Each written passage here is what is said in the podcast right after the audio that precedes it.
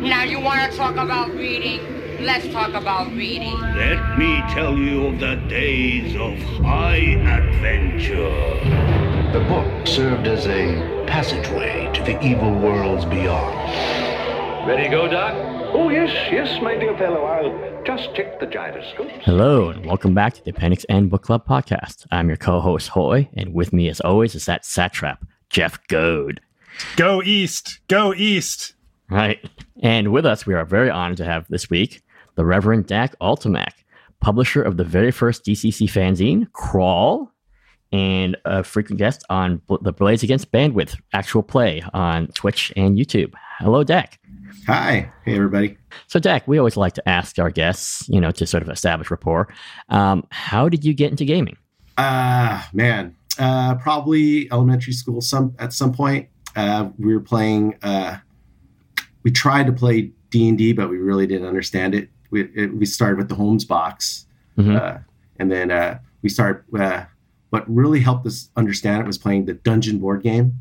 Sure, I remember that. Yeah. yeah. and then a new kid came in town, and he knew how to play. He actually knew how to play, so he was our first DM. His name was Sam, and uh, he was one of our first DMs, and uh, and first real DM that knew how to play. And he sat us down. We started playing, and blew our minds. Like, mm-hmm. what is this? And then and then I became a DM and then started playing lots of advanced D&D, lots of basic D&D, and then through the 80s started buying and collecting all kinds of other different role-playing games from like Game Designers Workshop and just a bunch, Call of mm. Cthulhu. Right. And what specifically led you to DCC and publishing for DCC? Um, right around towards the end of after third edition, fourth edition, when fourth edition came around and pretty much everybody was pretty disappointed in my group with fourth edition. So we started looking in other games, and one of the ones that really stood out was DCC. And uh, Joseph Goodman, who's the publisher of it, was um, really help, helpful and um, um, encourage encourage a lot of people to publish for it. And so I, I, I and I, I've been making zines for a while for just various other things, punk rock stuff. Um, and uh, I just thought like, and I've always wanted to make something for gaming, and so this was like an opportunity. And Joseph kind of pretty much uh, just encouraged everybody mm. to do something, and so it was real easy to get my foot in the door, just like publish something and. And I, I was working on it since the beta. The beta edition came out, was right. out for about a little over a year, and so I was already working on stuff. Right. I, f- I find the, the zine useful to this day. So I'm just so glad mm-hmm. to have those issues from the very beginning. You know, it's just yeah. to kind of show the way as to what could be done.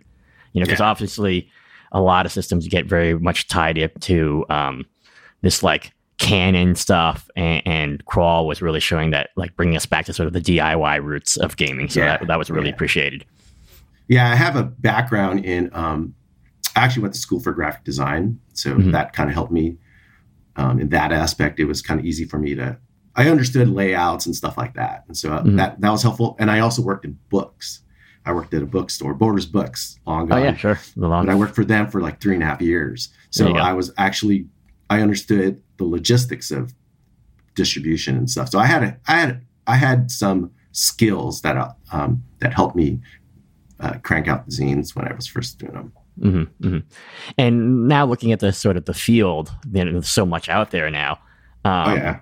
Do you feel like, in some ways, you know, without you know putting a big halo around yourself, do you feel like in some ways that you sort of pointed the way a little bit, or for, for um, what could be done? Um, like I, I definitely wasn't. I didn't. I, I wasn't. I was far from the first zine uh, for any role playing game. Like I first started, I was already collecting.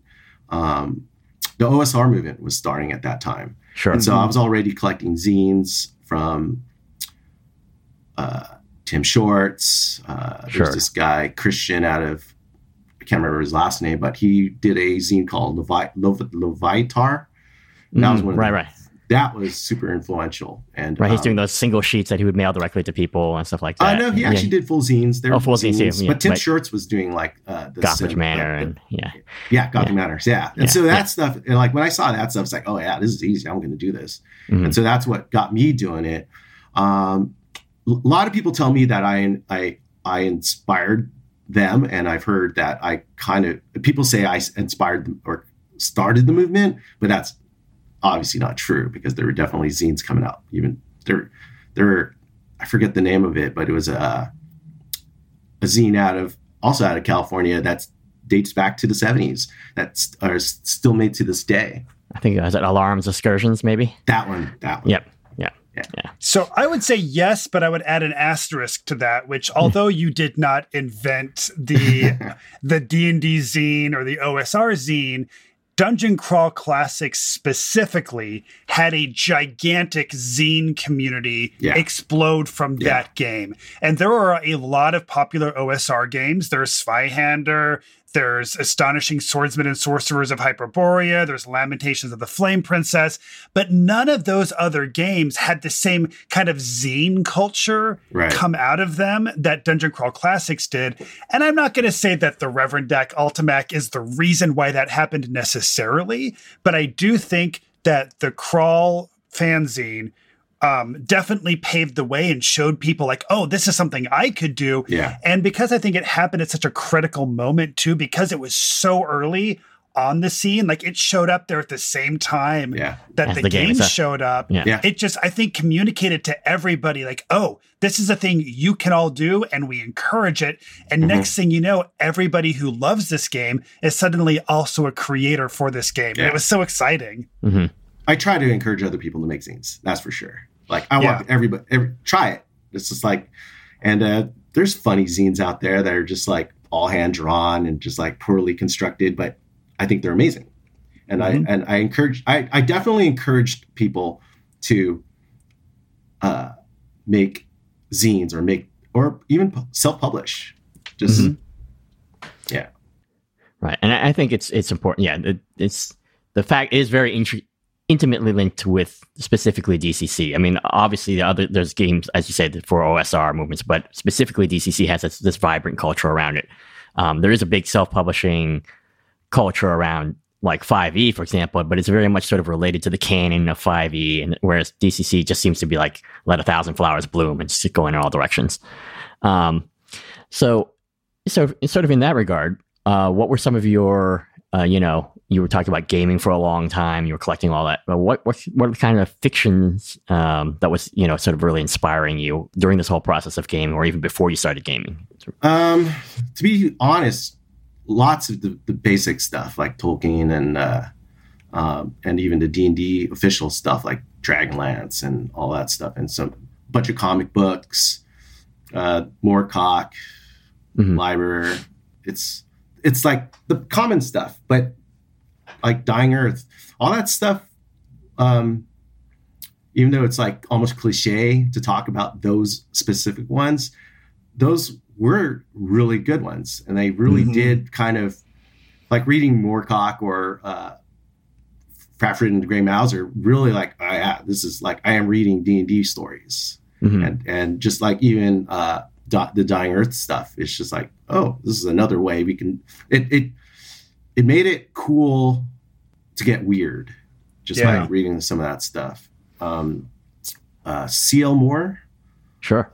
um her uh what's it i don't know Jirel of Joiry. yes and that that that um that stuff was amazing and uh Yeah.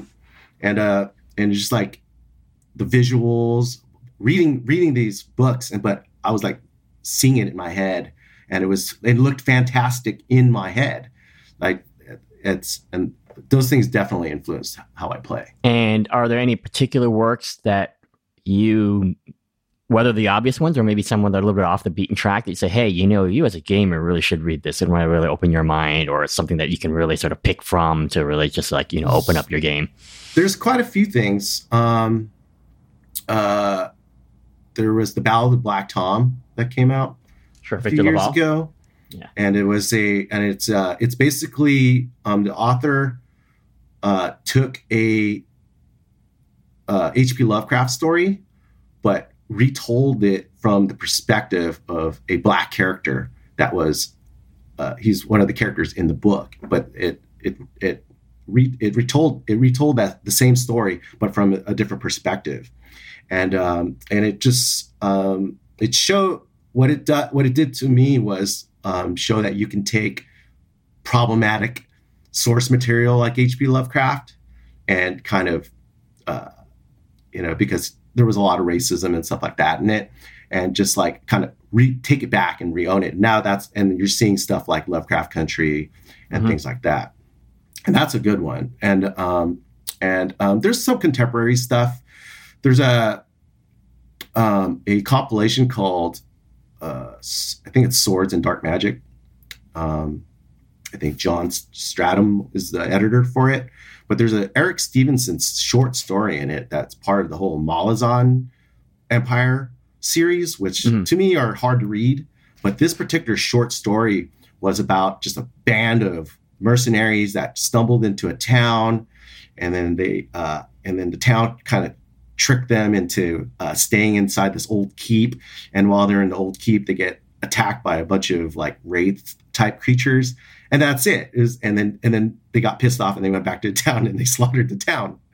And uh, but it was just such a but like that's something that would happen in your D and D game if right, you're playing right. with certain certain gamers that we like to play with, especially in DCC. They like to try to break the adventure as much as possible, right? And uh, and and that was like I don't know what you're talking about. and so reading that story, that short story, that was actually really uh, that kind of uh, validated the, the the style of D and D or style of DCC that a lot of us like to play, which is just wreaking havoc and stuff like mm-hmm. that. Sure, so. makes sense. Makes sense. Uh, well, thank you, Dak. And so let's talk about what book we're reading this week. This week we're reading Fred Saberhagen's Changeling Earth, also known as Ardneh's World, and it's also sometimes collected in the Empire. Of the, it's the third part of the Empire of the East if you're reading in one volume. Um, so, what editions is everybody working with, Jeff? So, I've got this boring ebook. Um, it's the 2010 Empire of the East Omnibus, and the uh, it's by Tor, and the cover. Uh, I, I, don't have an artist who is um, who is specifically cited as being the artist for this, but um, it looks like there's a dragon on the cover, but there's not a dragon in the book. It's just like flying lizards. And then there's like a like a big owl on it, which I'm guessing is like Sturgy for something. I don't know. It like it it's it's it's a very it's a nice piece of art, but like it doesn't really kind of fit my vibe for what's happening here. There you go. And Dak, what are you reading? Um I when I read I had also a collection of, of the first three books Mm-hmm. And I can't remember what was on the cover because I actually checked it out of the library because I had a hard time finding the book.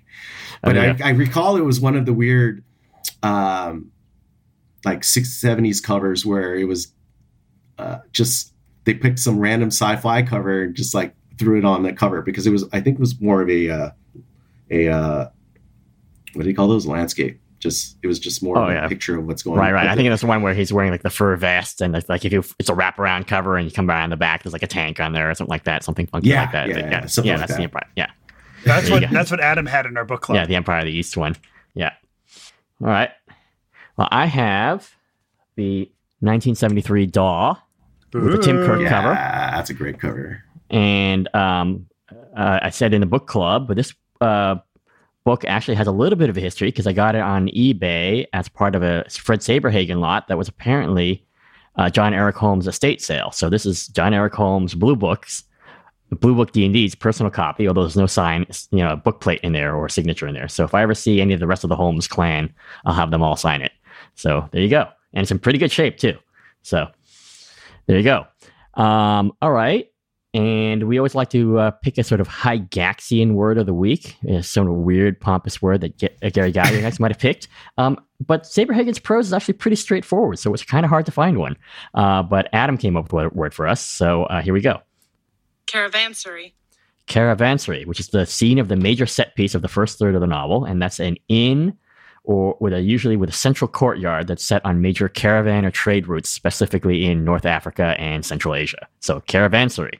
Caravansary. All right, so we're in the courtyard of the caravansary, Dak and Jeff. And what did you think of this book?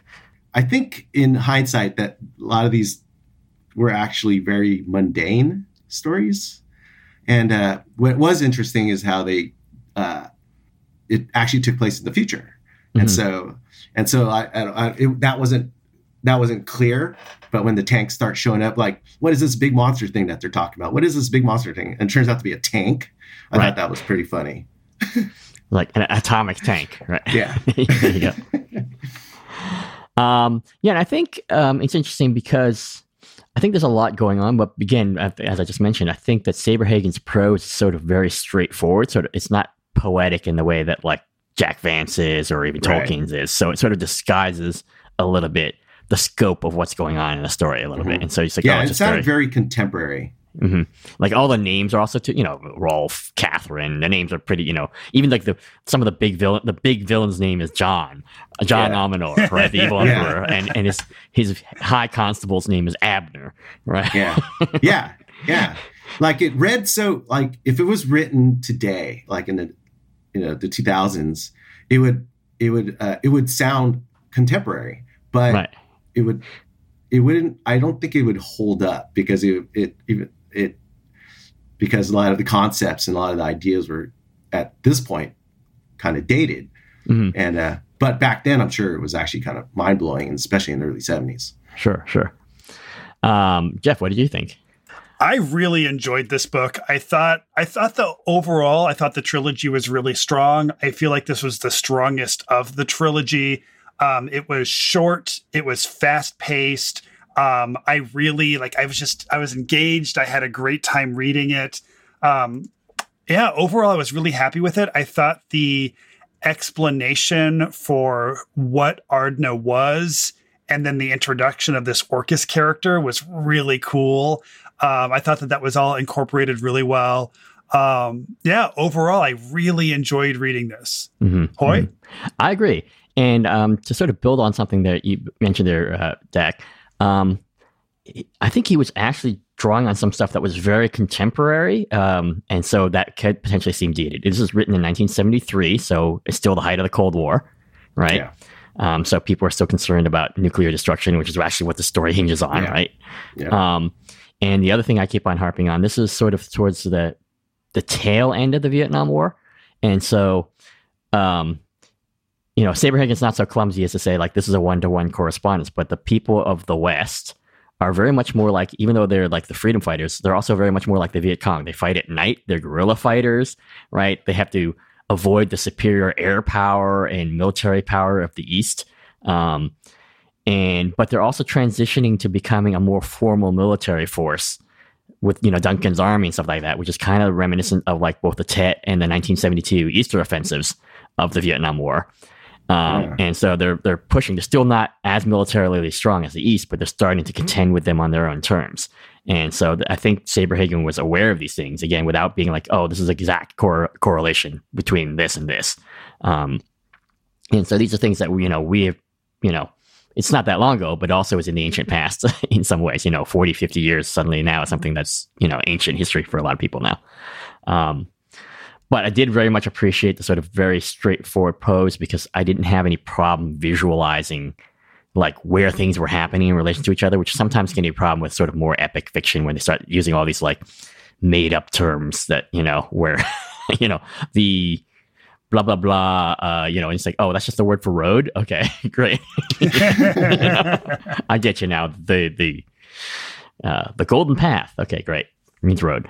Um, but yeah, no, I enjoyed. It. I thought um, it brought a lot of things to a culmination uh, pretty effectively. You also see that there is uh, character development if you've been reading the books individually, but uh, as a series. But Jeff, as you also pointed out, it works more or less if you just picked it up at random. You can still follow what's going on, even though you know there's more story to it.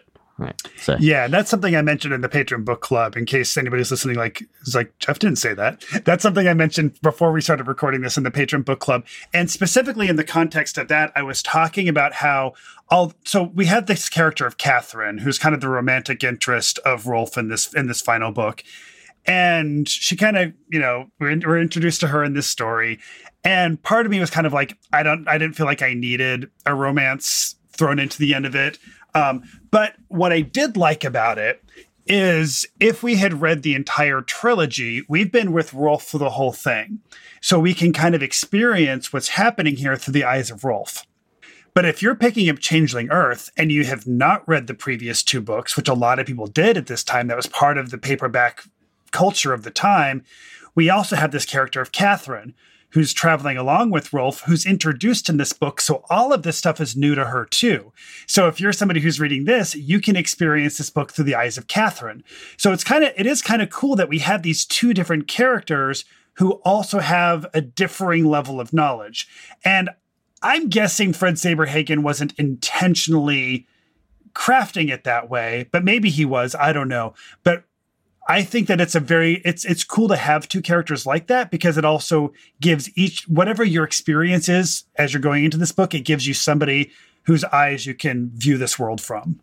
I think that's a good point, and I think Rolf himself supplied that role in the first book because he's just a naive farm boy. He's the he's the yes. Luke Skywalker in the first one. I don't remember if there was a character who did that in the second book, played that role. Um, I don't um, think there really was. Yeah. yeah. But I think, but I do also remember that there was a change in publisher. So this was the first one published by DAW specifically. So that also makes sense. And it was written like, I think three or four years later. So I, I would say, Jeff, that he probably did intentionally do that and, and, you know, intentionally created a character who could help us come back into the story. Mm-hmm. So, yeah. I'm guessing Dodge said we need romance. well, I, am guessing that's all it is, and then right. it ends up being a a bonus that we have a character who we can then see this through. Right? Yeah, maybe. Well, what, read, what, do you think? I, yeah. I, read the whole. I read um, all three back to back, um, like in a week, and uh, so it was a, it was a fast read for me, and um, so the, all three of them blurred together. So mm, I really sure. didn't. I couldn't really. I couldn't. I can't remember how the different parts added up. So right, right. Um, yeah. I didn't I, I didn't notice that. I didn't notice any because it, it, it came off as a book in three parts, basically. Right. Yeah. Right, right. Yeah, we had the advantage, disadvantage of having read this almost literally a year apart from the last time we, the, we read the uh, second book. So, yeah. Uh, so I think that was noticeable. Um, and yeah, almost two years between our first and second book, and then almost exactly a year between the second and third book. Right, right.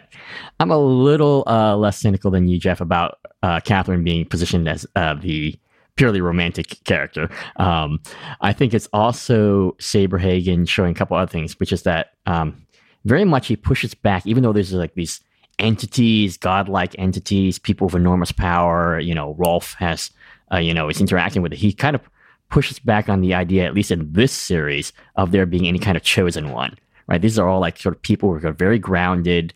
Um, the, the so-called good guys are all more or less grounded people. Even the magicians are people who have to like work within the world. They're not like above and beyond the world the way that some of the the evil overlords in the East are. And that um, it's kind of showing that at no point can Rolf ever do anything alone. He always needs help. And that Catherine, you know, initially we think of her just like, you know, okay, she's the damsel in distress, but she is, you know, very practical. Uh, she's very much his partner in the whole stuff inside Ardneh when they're trying she's to. She's like, competent with the bow and an arrow. Competent with the bow and arrow. Um, but also she's used, I think, to juxtapose against uh, Charmian as well. For sure, for sure. Because like, so there's this great scene that just cracked me up when when I, I forget if it's Rolf or if it's Chup. I forget who sees this, but there's a moment where Charmian is riding on her horse into battle and her hair is just flowing in the wind. But whoever sees her is like, there is no way that her hair isn't like tied up because that's not practical for what she's doing. So they're like, obviously, she's casting some kind of an illusion or a glamour to have her hair flying in the wind behind her, which tells you so much about this character. She's so obsessed with how she appears, and she's and and she also knows that her appearance is what gives her power over people. So she's very, very fixated on it. Whereas we have this character of Catherine, and there's this one uh, bit that I highlighted where it says Catherine had none of Charmian's glamour. Her youth and health was marked with human awkwardness and imperfection. She was too complete and varied to be unreal. So here, like, she's very, very real. She is a real person with normal, with like, with like real human flaws. She isn't a perfect beauty. And that actually almost kind of makes her more attractive to Rolf and kind of makes her like a more relatable, realistic person there's kind of this idea that like this this perfect beauty is there's there's something wrong about it. There's something off about that. Um, and if you and and there's almost like a um like a like a I'm, I'm, I'm not finding the word I'm looking for, but there's like a goodness and like a virtue in the fact that like Catherine is just kind of one of us. Mm-hmm. Well, I think that's true. I think that the East sets itself apart because they all want to transcend humanity, the the various like warlords, right? Whereas mm-hmm. the, the people in the West are depicted as more or less very sort of grounded characters. But yeah, I don't know. What do you think about that Dak? Um, I think that's where I was getting the mundane stuff from. I guess mm-hmm. like because there was definitely there was something mundane about the books. Like it's like, oh man, these people are just ordinary. Like, yeah and uh, and I that's that was that these was aren't just, Conan's. Yeah, yeah. These aren't Merlin's. Yeah, yeah, they're yeah they're a bunch of zero level characters just like trying to survive. Right, and you know they develop competence. Like Rolf is definitely more far more competent than he was, uh, you know, in the first book. But you know, in real terms, third level maybe by by the third level, yeah. fourth level by the by the last book maybe. I don't know. You know, he, with a lot of luck. You have a lot of luck if in, in DCC terms.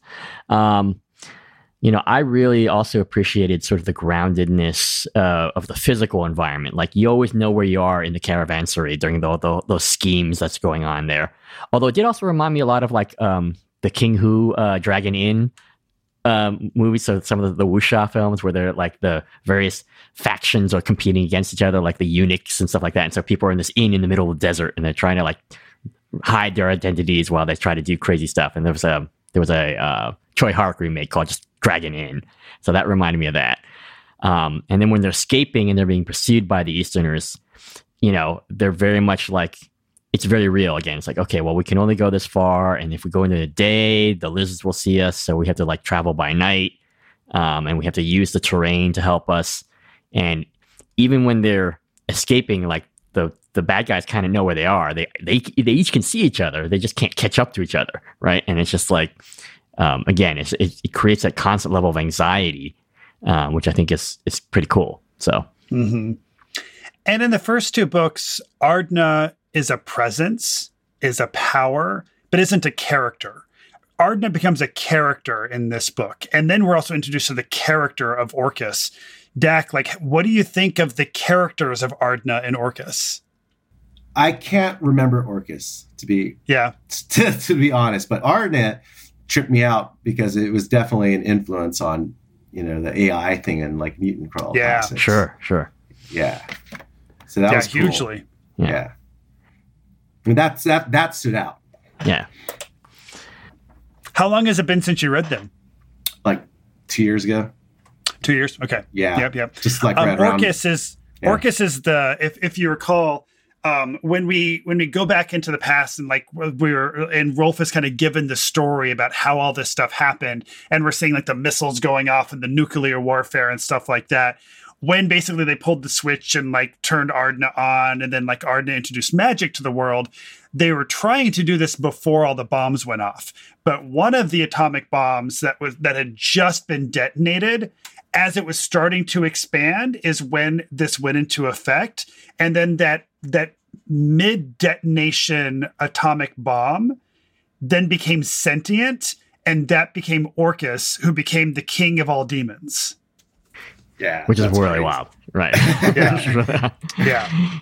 Yeah. And then what's really fun about that is Orcus doesn't understand how he came into being. He only knows that he did. So then ultimately, in the end of the book, when Orcus and Ardneh are finally fighting, and Orcus is about to destroy Ardneh, Ardneh's like, You don't really understand what you're about to destroy because when you destroy me, and then suddenly Orcus realizes, like, oh, if I kill Ardneh, then things go back to how they were, and I'm going to continue to be a detonating atomic bomb, which is exactly what ends up happening. Right, right. So Ardneh does like a little Obi Wan on him, you know. um, there's also some other little bits I thought with Orcus that were pretty interesting. Um, so when he, uh, as Adam pointed out, when he first is attacking Ardneh and can't quite break through his defenses, he has to go and recharge. So he kind of rises into the upper atmosphere and basically becomes like a solar panel and starts recharging from all the, yeah. the sunlight. But even, so cool. even before that, earlier in his story, he travels out into space into like the yeah. moon and stuff like that. And then he realized that he's a nuclear explosion, but in the grand scheme of things, he's so small in the galaxy. He's not like he's like a, a black hole or like a you know, Yeah. uh, you know, a white dwarf star or something like that. And so he's like, nah, I'm going back to Earth where I can lord it over everybody. I'm not going to be out in the cosmos, even though I'm this nuclear explosion.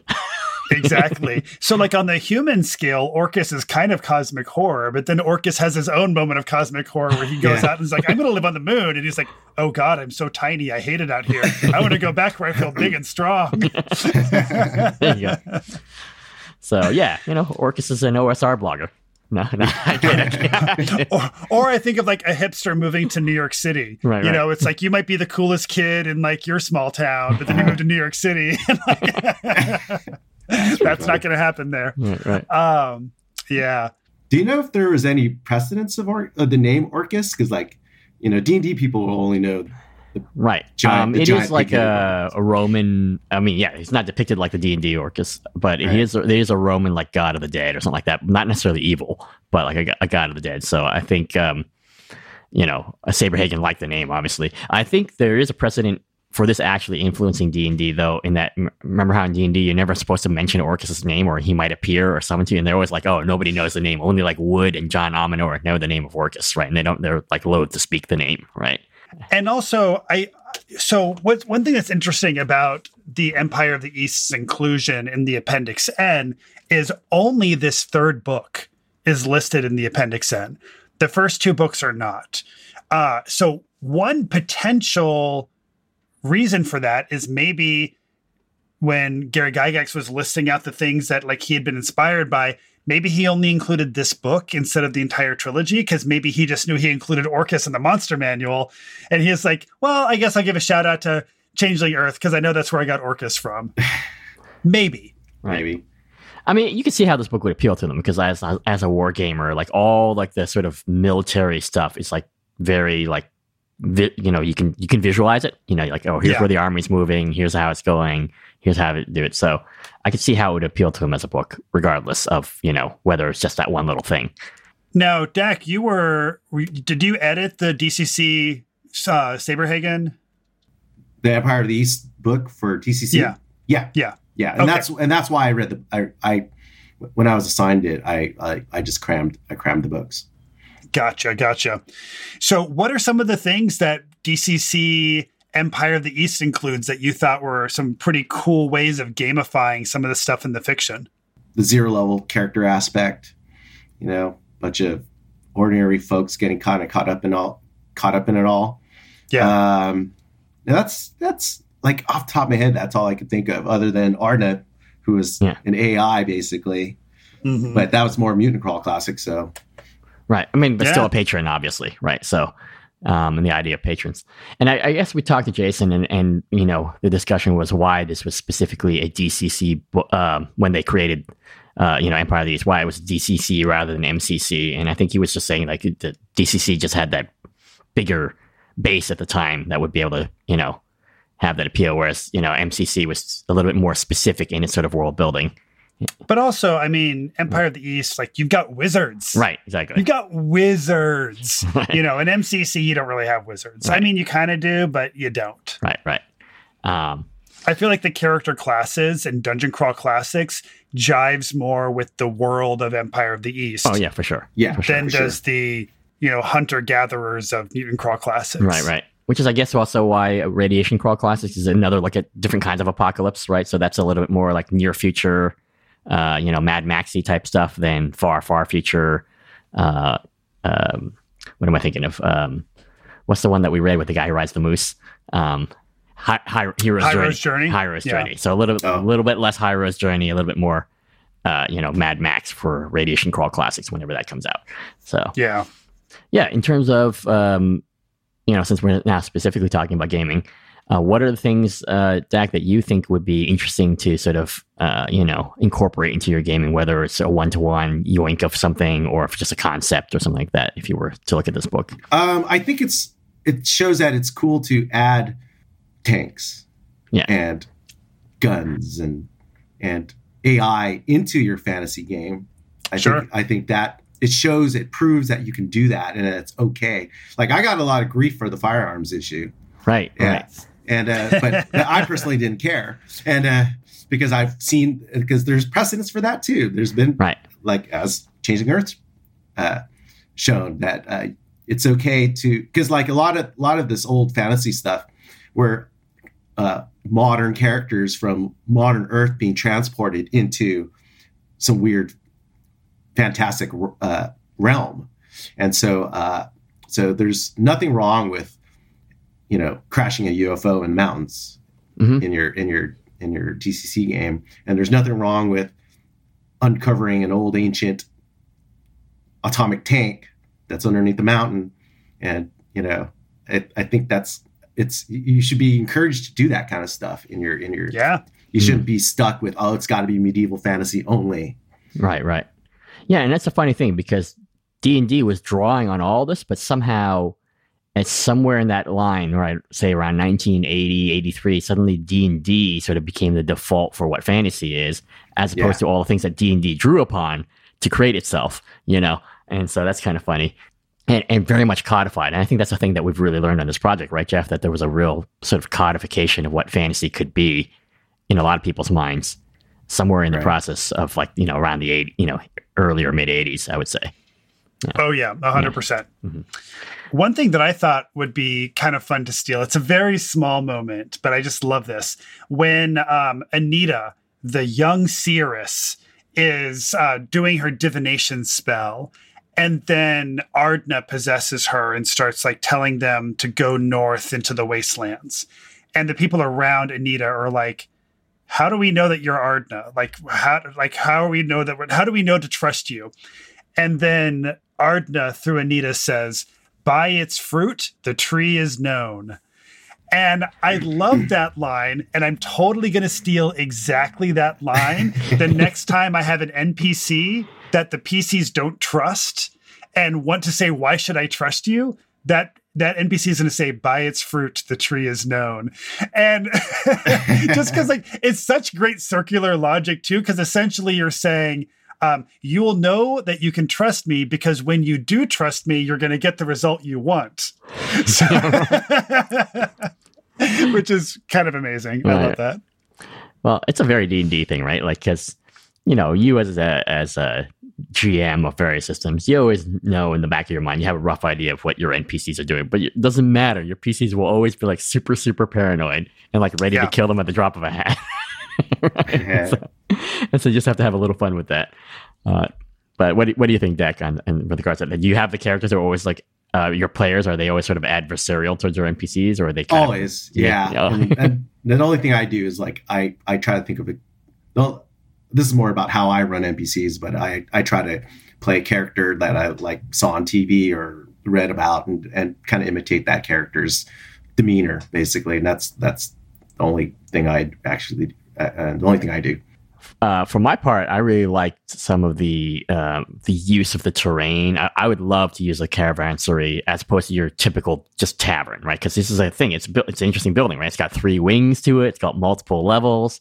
So this is this like you know, so much room for shenanigans. I mean, that first, you know, heist and then their escape, like, you know, they're surrounded by the guards on the east and they hear the troops on the roof and they're like pretending that they're going to escape through the roof, but they also already have the plan to escape through the floor. Um, and then, you know, go out the, you know, the other wing. So letting like your players to like really scope out a set piece and make their plans around the actual physical reality of a set piece, I think is a really cool thing to do. And then also looking at how this book may have inspired early versions of D&D, I also feel like we can draw potentially a pretty straight line between this book uh, this series and some of the cringier parts of early D&D. Specifically, I'm thinking about those early issues of Dragon and Dungeoneer magazine where we have the female versions of the classes where there's like the female thief, the female wizard, the female fighter, and essentially they'll have a lower hit die, a slower XP progression, but they have seduction over men magics. and and like to me like I like I love the character of Charmian, but also that's kind of her her thing is like her power is that like she can like use her seduction magic magic to get power over men. And the character of Lady Charmian, I do really, really enjoy, but I do feel like that's also, in terms of gamifying that kind of stuff, is something to be real careful with because it can yeah. it can come off as very, very awkward and very misogynistic. Yeah. I mean, it's definitely something you have to be careful with. Even the end, I thought was fun, but also could be a little cringe if you're looking at it in one way, right? That Charmian is now completely beholden to to Chup. It's not that she doesn't deserve it because she's been like, you know, a horrible person yeah. the whole time. But suddenly, like, she's dependent on Chup. Uh, and they have that weird love hate relationship that they have. Um, it, you know, looking at it a certain way, it could be a little ick. I mean, I thought it was fun, but it could be a little ick. Yeah. Yeah, I thought it was fun too. I mean, she was she was an evil character who's getting her comeuppance, yeah. and also, but what was also nice though is Chup has like real genuine tenderness for her in the end as well. Mm-hmm. I think mm-hmm. it would have been ick. It would have been much more ick if he was like lording it over her and being like, "Ha ha ha, you're mine now." But that that's not what it was. Right. There right, was exactly. there was genuine compassion and tenderness. Exactly. Yeah, I mean, as you say, there was definitely some like very cringe-worthy stuff in early D and D and sort of uh, you know fantasy at that period, and I find there was a, a, a, real minimum of that. I mean, there's still you know it's still like as you said, Dak, it can be dated. You know, it's definitely a book that was written before 1980, right? but it's not you know like very regressive like even when no. No. even when we're talking about like chup's attraction i mean not chup um rolf's attraction to catherine again it's as we said before it's very grounded you know it's like you know two young people they're it's really more about their proximity that they become attracted to and the, the, the fact that they're working together rather than suddenly yeah. like oh she's a babe i'm a guy of course she has to like me or vice versa you know and there was some very realistic stuff thrown in there too like i so you know, Charmian puts that curse on Catherine so that like whenever they all get gropey with each other, she turns into like a she looks starts looking gross and old. And at one point, when they're like in the the dungeon of um, underneath the mountain, and they're like hanging out with Ardneh, Rolf is like, "Hey, Ardneh," and Ardneh is kind of busy and is kind of distant. And he's like, "Ardneh, Ardneh," and then finally Ardneh comes back, and he's like, "What is it, Rolf?" And he's like, Yeah, you know, every time I try to grope this girl, she gets ugly. Can you help? And he's like, Nah, man. Like, I've got way too much stuff to be worrying about.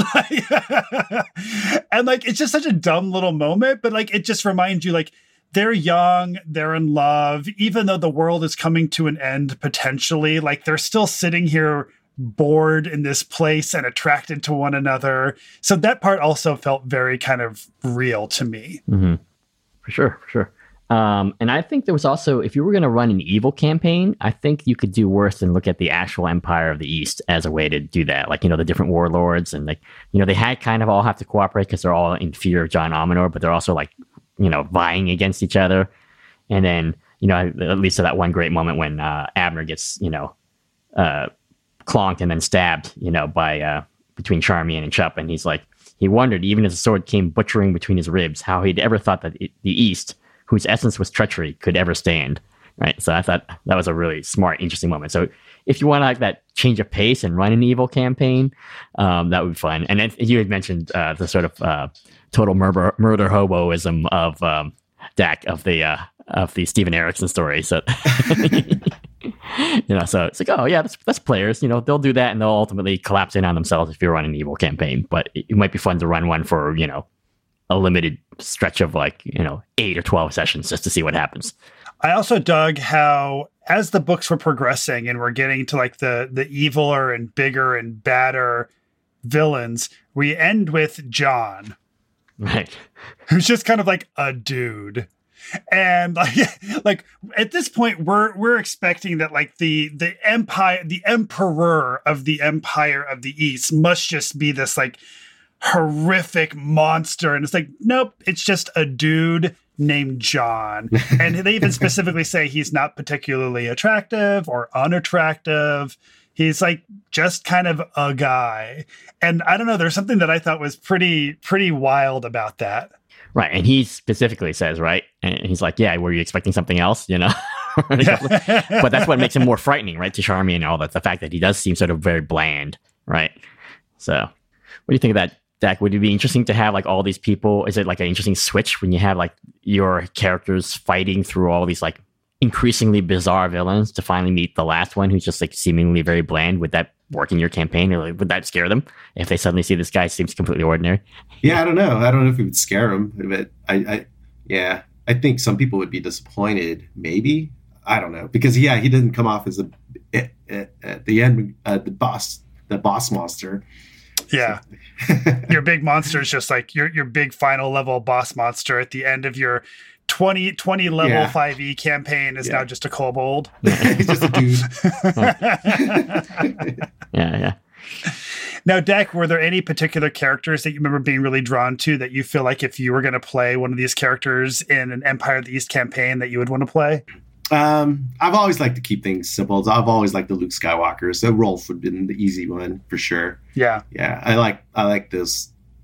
Those those are what attract me to these kind of fantasy stories. Is like an ordinary dude, me, you know, getting kind of sucked into this situation. Kind of your choose your own adventure character. Yeah, Yeah, I feel like I want to be Sturgeef of the Feathered Folk and just be like, Rolf, Rolf. How about you, Hoy? Um, well, you had mentioned earlier we didn't see Miwik, but I always liked Miwik a lot. Um, Miwik's awesome. yeah. We, he was mentioned once, but Yeah. then that was it. I- Yeah. Um, and I always like Chup. I don't know that I would do a good job playing a character like Chup, but I do like Chup um, just because he has that, um, you know, he, he kind of knows who he is, you know, in a way Mhm. that some of the other characters are, are like coming into their own. Um, but um, I feel like there's other stories though. Like they even like uh, Rolf mentions how um, Catherine's kins kinsmen they don't look like soldiers, but they all on the other hand they also look very like competent and smart, you know, and, and tough.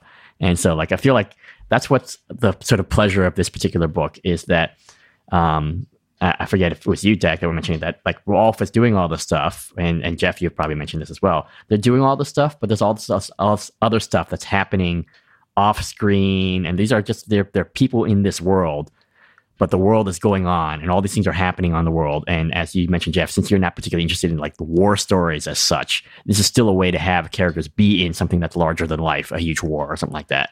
You know, Yeah. Right. And I also like how the magic of the East and the West are different. You know, in the East, their magic gives them access to demons. In the West, their magic gives them access to elementals. And like and, and part of that is because the demons are allied with the East and the elementals are allied with the West. Um, and I just kind of think that that's like kind of a cool world building thing as well. like elementals are usually associated with nature, and uh, the demons are usually associated with um, the supernatural. Evil. This Yeah. and the supernatural. right, right, Yeah. something's yeah beyond beyond arcane. Whereas, yeah, exactly. And Hoy, in our patron book club, you were talking about your particular enjoyment of a of one kind of elemental that was introduced in this Oh yeah, book. the prairie elemental I thought was terrific because you know we always think about we think about the four classic elements, right? But you know Abner is like like oh you know we've gotten past the the desert elemental we'll be okay, and it's like but what is, I'm trying to remember what this is about prairie elementals It's something I need to know, and then you realize that they're like they're altering distance, and so that they're just like on this treadmill of uh, they're trying to chase Rolf the the Empire's troops, and they're just not getting any closer. It's because the prairie elemental is like stretching the distance, and they're only traveling like you know two thirds as fast as they normally should.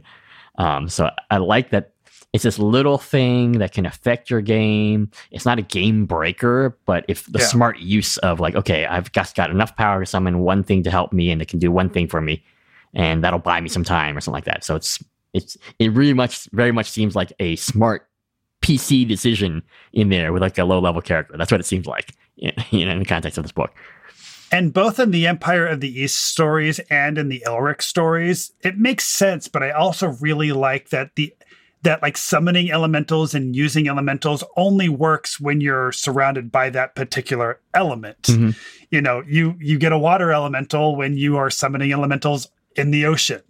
You know, but like I feel like in D and D, like you just have people like summoning water elementals in dungeons, and it's like I, I, I, I like really specifically rooting the elemental in its element. Yeah, yeah. And again, I think uh, Saberhagen's very smart about those kinds of things. Environments, uh, he really lets you picture what's going on. And I think it's unusual that he's talking specifically, oh, it's a prairie. It's not this whole landscape they're fighting. It's not something super exotic. It's not a jungle. It's not the Black Mountains of the of the second book, right? They're in a prairie. It's flat plain. But then there's these little things that they can use to take advantage of it, like oh, here's a little like gully or an arroyo or something like that that they can use. Um, And I think as dungeon masters, uh, you know, or game masters, that we should look at you know things that we're familiar with and make them a little bit strange and and things that the players can work with, like you know whatever our environment happens to be. You know, um, you know, I'm from New England, but Dak, you're from Southern California, right? And so you know things that we can use that you know give the the world a little grounding, a little specificity. Um, I think really makes it come alive. So, all right, so we're uh, coming up on the uh, you know ten you know ten minutes to go. Dak, are there any uh, major thoughts that or things that we have missed, completely missed? That you say no, you should you should have noticed this about the book or something no, like that. I can't think of anything right now. all right, all right. Um, any other last thoughts about you know either the characters, the setting, anything like that that really you know spring out at you? No, I mean I I emphasize probably the most important thing, which is the ability to cross the genres. Mm-hmm, mm-hmm. And I think that's really important in fantasy because that is is fantasy. Mm-hmm, Do you hear that, Andrew Sternick? Here we go. One of our friends at Hard Time. There we go. Um, there you go. And uh, so I know you're reading a little ahead into uh, the book that he did many years later, which is uh, Ardneh's Sword, right, uh, from 2006. Is there anything that is that something that's worth uh, looking at? I know there's also the the swords the swords series, which is in between what takes place in the far future of the Empire of the East world. No, I actually haven't started this yet. Or if I have, right. I already forgot it because I, I, I picked up. I have this book and I picked it up. Um, Gotcha. I grabbed it for here, but uh, to, for the show. But um, uh, I do know that they in the Empire of the East DCC book they they deliberately uh, chose to exclude part four. Mhm. And, uh, And for the record, by they, we mean the people who sold them the rights. yeah, yeah. right, right. Well, that's maybe something like, okay, we'll see how this goes, and uh, hey, if it's great, you know. But, um, you know, it's it's um, you know, I I, I think it was cheaper just to focus on the three oldest books. for sure, for sure.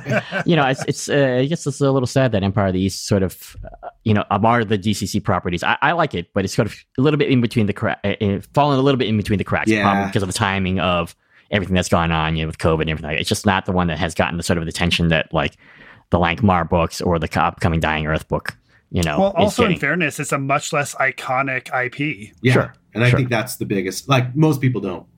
I mean, lots of people are familiar with uh, Fred Saberhagen, but they're not familiar with this particular series. even right. They may know the, the Appendix N. Berserkers, right? Yeah. stuff like Yeah. that. Lankhmar and Dying Earth are much more iconic IPs than Yeah. Empire of the East.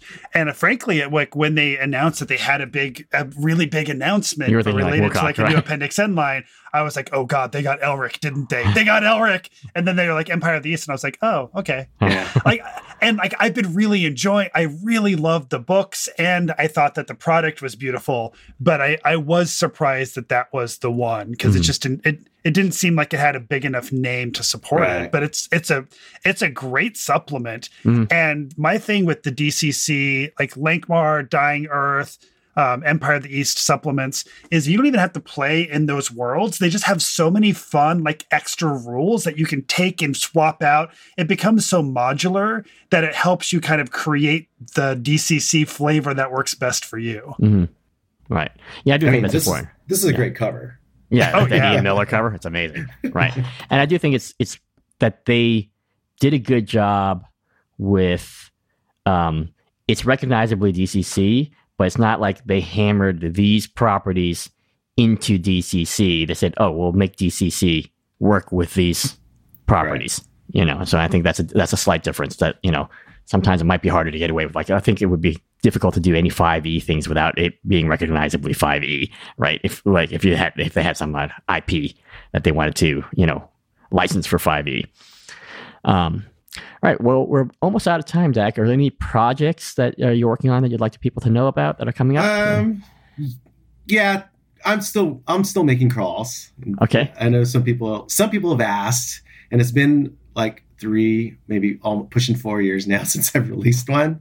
But I've been working on them. I have a couple that uh, I 13 and 14 are mostly written. I just gotta um, do a little bit more play testing and iron it out.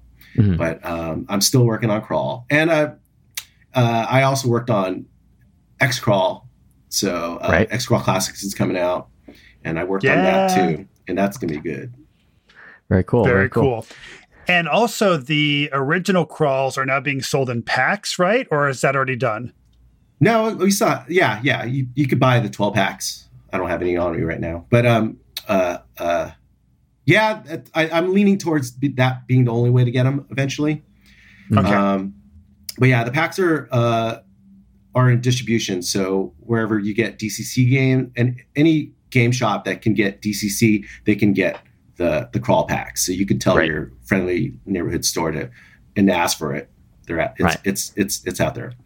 And if the firearms one just makes you really angry, then just throw throw that one out the window, but use all the rest of them. Throw that one out the window and then buy another one so your set stays complete. That's one that you might have to print more than one copy of, you know, like so that one's gonna be available separately so that people can get really mad about it and burn it. But there you go. And, and Dak, uh, how can people find you out there on the interwebs if they want to? Are you on Ooh, social media? Uh, Reverend or... Dak. If you look okay. up Reverend Dak, you'll find me. It's right. I'm out there. I'm not I'm not on too many social media. Right, things, makes sense. but uh, but but you can find me. I'm out there, and I, I will I'll occasionally visit um, some of the DCC um, social spaces like the Discord or the Reddit. I'm in there once in a while. I'll poke my head in there and say hi. There you go. Yeah. All right. Um, I should get our list of uh, books for upcoming episodes, right, Jeff? Yes. So our patrons get to vote on the books that we are going to be covering. So, Hoy, what are the books that are up for vote for episode 120? All right. So uh, the loose theme this time is metafictions. And so it'll be uh, Peter S. Beagle's The Last Unicorn, Jonathan Carroll's Land of Laughs, Michael Ende's The Never Ending Story, and William Goldman's The Princess Bride. Pick one of those. I know which one will make Jeff happy, but I'm not saying. So. one of them will make me very, very, very happy, but I think we already know which one is right. People win. will have a, cl- people one. will have a clue though if they have listened to previous episodes. So make Jeff happy. Go back and listen to all of our episodes and figure out which one will make Jeff happy. exactly. And our our poll for episode 116 has closed. We are going to be covering Ursula K. Le Guin's The Tombs of Atuan. We're very excited about that. I would also like to give a shout out to Adam Stiers for joining us for our patron book club today. If you would like to join our Patreon, show us some support, be like Jeff and Hoy, we really love your show. We want to support this. We want to encourage you guys to keep doing this. Then head on over, throw us a dollar a month. And by doing that, you can vote on the shows that we're covering. You can join us for the pat- for the patron book clubs if you'd like. And I'd like to give a shout out to a few of our patrons real quick. Thank you to Eric Hicks, Eric Johnson, Richard Ruane, Trevor Stamper, Vixter, Adam Stiers, David uh, Dave Hotstream, Daniel J. Bishop, Matt Richards. We really appreciate your support. Uh, and that is all I have to say about the Patreon right now. All right. Ahoy, where can folks find us? Right. If you want to give us some feedback, uh, you can uh, send us an email at appendixnbookclub at gmail.com. We're also on Twitter at, at appendix underscore n. Uh, if you like us, please rate us and review us on your podcatcher of choice, such as uh, Apple Podcasts. It does help people find us. And Dak, thank you so much for yeah. being on the show today. We really appreciate having you on. Yeah, thanks for having me on. It's an honor, Dak. Uh, let's hope to see you soon, and uh, we'll keep on pestering. Well, no, we won't pester you about crawls because everybody else is doing that already. But we will say. All right, thank you so much and for taking some time out of your day to talk to us, Dak. Yeah, no problem. All right, everybody. See you in the stacks. Read on. The library is closed.